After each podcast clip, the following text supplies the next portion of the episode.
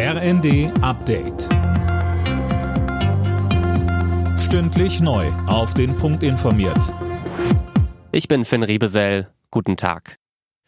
Die Digitalisierung im Gesundheitswesen lässt nach wie vor zu wünschen übrig. Gesundheitsminister Lauterbach will da anpacken und die digitale Patientenakte zügiger voranbringen.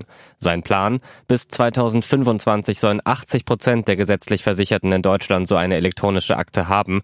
Bisher ist die Nutzung freiwillig, betonte Lauterbach. Aber die Einführung ist so schwierig und auch kompliziert aufgesetzt, dass weniger als 1% der gesetzlich versicherten Patienten überhaupt eine elektronische Patientenakte haben. Und diese wird dann in der Regel auch nicht genutzt.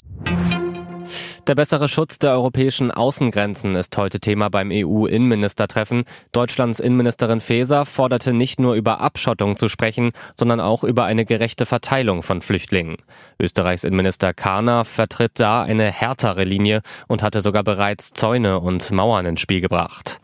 Er sagte vor dem Treffen: Wir werden jetzt sehr intensiv darüber beraten, wie wir uns technisch verbessern an den Außengrenzen, wie wir auch rechtlich eine Möglichkeit schaffen, dass wir schneller zurückweisen können, dass wir schneller mit den Herkunftsstaaten zusammenarbeiten können, damit wir eben Tote auch verhindern und damit wir den Missbrauch verhindern. Die Ukraine meldet erneut massiven Raketenbeschuss, vor allem auf die Energieinfrastruktur. Vielerorts ist der Strom ausgefallen. Im von den Russen besetzten Atomkraftwerk Saporischschja laufen die Kühlwasser, pumpen nun mit Strom aus Dieselgeneratoren. Gleich 3 deutsche Clubs sind am Abend in der Fußball-Europa League gefordert. Im Achtelfinal-Hinspiel empfängt Bayer Leverkusen Ferencvaros Budapest und Union Berlin Saint-Gilloise aus Belgien. Anstoß ist jeweils um 18:45. Ab 21 Uhr ist dann der SC Freiburg bei Juventus Turin zu Gast. Alle Nachrichten auf rnd.de.